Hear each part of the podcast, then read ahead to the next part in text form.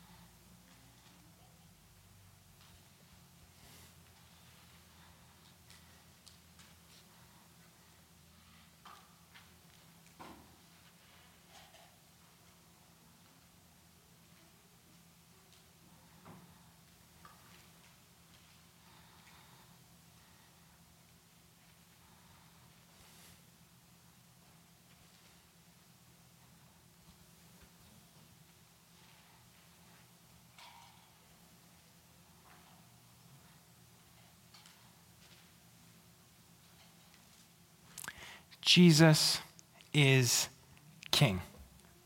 That's who Jesus is. And he is still working right now. Just as he's redeemed you, he is at work to redeem the whole world. This is where our hope lies. So, in light of that, in light of that, what does God have for us today? What do we do as we process everything that has gone on? How do we move our hopes from from what may have been or any turmoil or heartache? How do we come back as brothers and sisters in Christ and realign our hearts with what Jesus has for us? And here are Paul's instructions for us today. He says, Remind the believers to submit to the government and its officers. They should be obedient, always ready to do what is good. They must not slander anyone and must avoid quarreling. Instead, they should be gentle and show true humility to everyone. So I have four things. The first is submit. So today you may be celebrating what took, took place. Today you may be frustrated. Paul calls all of us to submit to the governing authorities. And I want to I, I, I want to make something abundantly clear. We don't blindly submit to authority, but only to the extent that the government's laws are good and not calling us to transgress our own morality. God is our first king.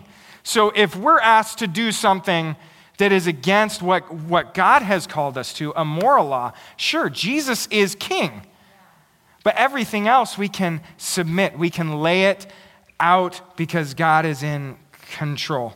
Uh, God is our first king. And if you're struggling with this, man, if you see what's going on and you see yourself wrestling and you feel yourself posting and you feel the anxiety rising in your soul, that's not what God has for you. Jesus gives us peace. Jesus says, My yoke is easy and my burden is light. So if you're not experiencing that, I would encourage you the best way to learn to submit and honor others is through prayer. Is through prayer. I would encourage you to devote this week to pray for our governing uh, authorities. Why? Because so much of this process is out of our control right now. You may have news media getting you fired up that thinking you have a role to play at this point and you don't outside of prayer. We've done our part. Votes have been cast. We have participated by, by voting, and now the various offices are in our world are sorting out what the results are. Prayer strips us of the notion that we are in ultimate control because we are not. Trying to control what is not ours to influence is exhausting. I mean, think back a year. Think back, uh, uh, what would this have been? What month is it? I don't even know.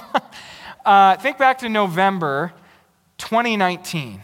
This is before the pandemic, this is before everything had gone on, before what the summer was.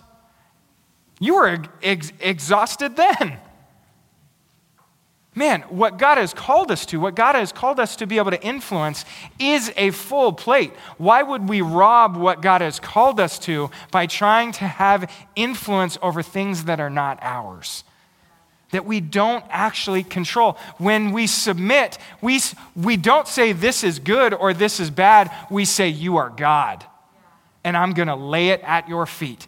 It removes that heavy burden from your shoulders. That's what submission does. Prayer reminds us that we bend a knee to Jesus and we cede control of our lives over to Him as His rightful places as King. I would encourage you, pray not only for our soon to be president, whoever, however this whole thing shakes out, but our governor, our country, our prospective mayors, all of those that are choosing to serve us during this time. Prayer strips us of our motives and our desires and ultimately our control as we pray for God's kingdom to burst forth. Because as we said, God's kingdom is the only thing redeeming things. So we pray for God's kingdom to burst forth. This week, if you are a part of a community group, you'll have a chance to be able to experience a prayer experience that, that will take you to the Psalms and guide you through prayers that will, will have you catch a glimpse to see what God is doing during this, this time. It's bigger. Our world wants to, wants to make our vision for what could be so small. Man, but God is exploding that and showing us that He can do all things and so uh, you'll have a chance to be able to experience that during your group. If you're not a part of a group, head to uh, nhgroups.org and you can uh, read right along with that. Set aside some uh, time and go for a drive and pull up, and you, you can journal your prayers out too. Two, God has called us to do good. Did you know that you were created to, to do good? That God's word says that He has good works that He prepared in advance for you. It can be tempting. I, look, look, I get it. It can be tempting after last week to think that our highest influence on this world was, was a vote. Brothers and sisters, the tip of the spear of our influence comes in how we love our neighbor, who God has put in our lives. That is our biggest influence on this world. Jesus spent most of his time with these 12 people that would go on to transform the world. You have an influence, and so do good. I would encourage you this week as a reminder to both yourself and the world that is, is watching how we process this and just to remind us, the world is watching Christians. We should be able to deal with our, uh, uh, with our uh, happiness or our, or our disappointment. We should be able to deal with eh, infighting well because we have the hope of the world. People are watching us. I would encourage you to do something good this week. Last week, our, our food pantry served 159, I think is what church said. That, that is mind boggling. You're like DoorDash, but people don't have to pay for it. I mean, think of how cool of a job that is. You drop off food and hope to people's front doors. I would encourage you, do good this week. Remind yourself your influence is in how you love other people. Sign up. inewhope.org. Jump on there and sign up. Maybe you can't do that. Take a neighbor a plate full of cookies. If you live in Kaiser, you want to bring me cookies, I'll give you my address, okay?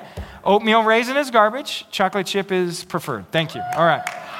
That's something we can all get behind. That's right. I'm sure there's comments in the Facebook feed right now. How dare you talk about raisins like that? Uh, yeah, take a neighbor a plate full of cookies, pass out socks to our homeless population here, your influence is much bigger than a ballot. Don't let our world shrink you. Your influence is way bigger than that. Three, take a break. Doesn't that sound good? Just take a deep breath.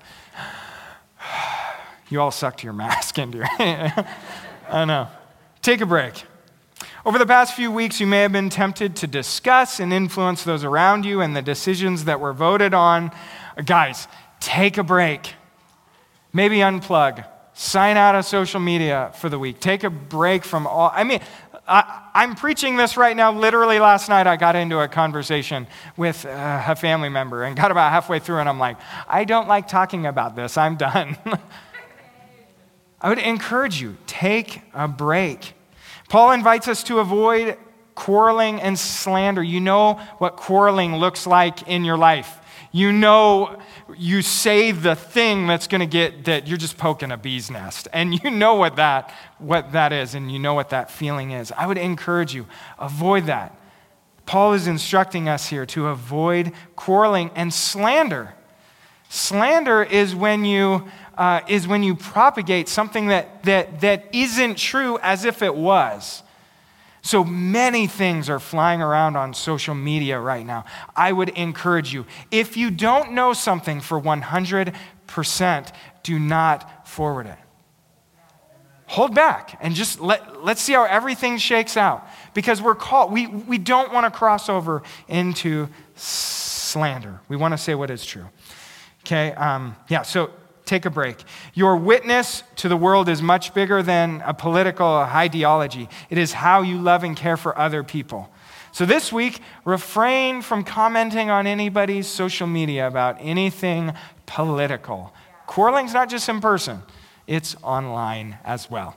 And we tend to say things online that we would never say to people's face. So I would encourage you just let this week sit, take a break. And lastly, be gentle and show humility.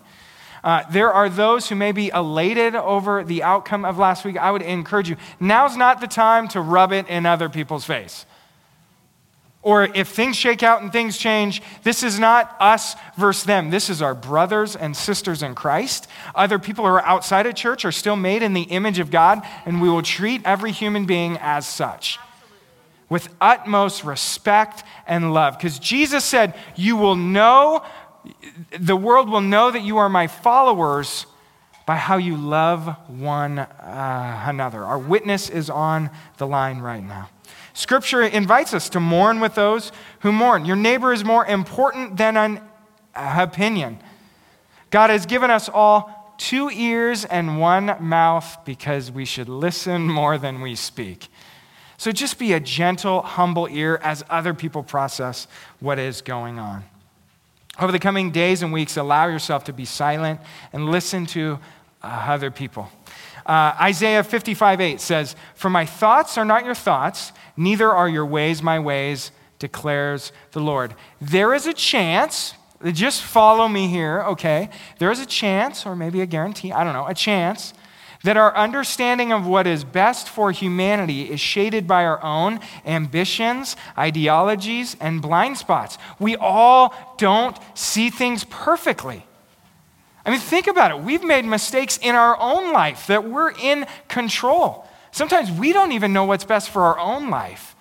So, could it be that we don't have it perfect, how the whole world should order uh, itself? To be humble is to say, I could be wrong.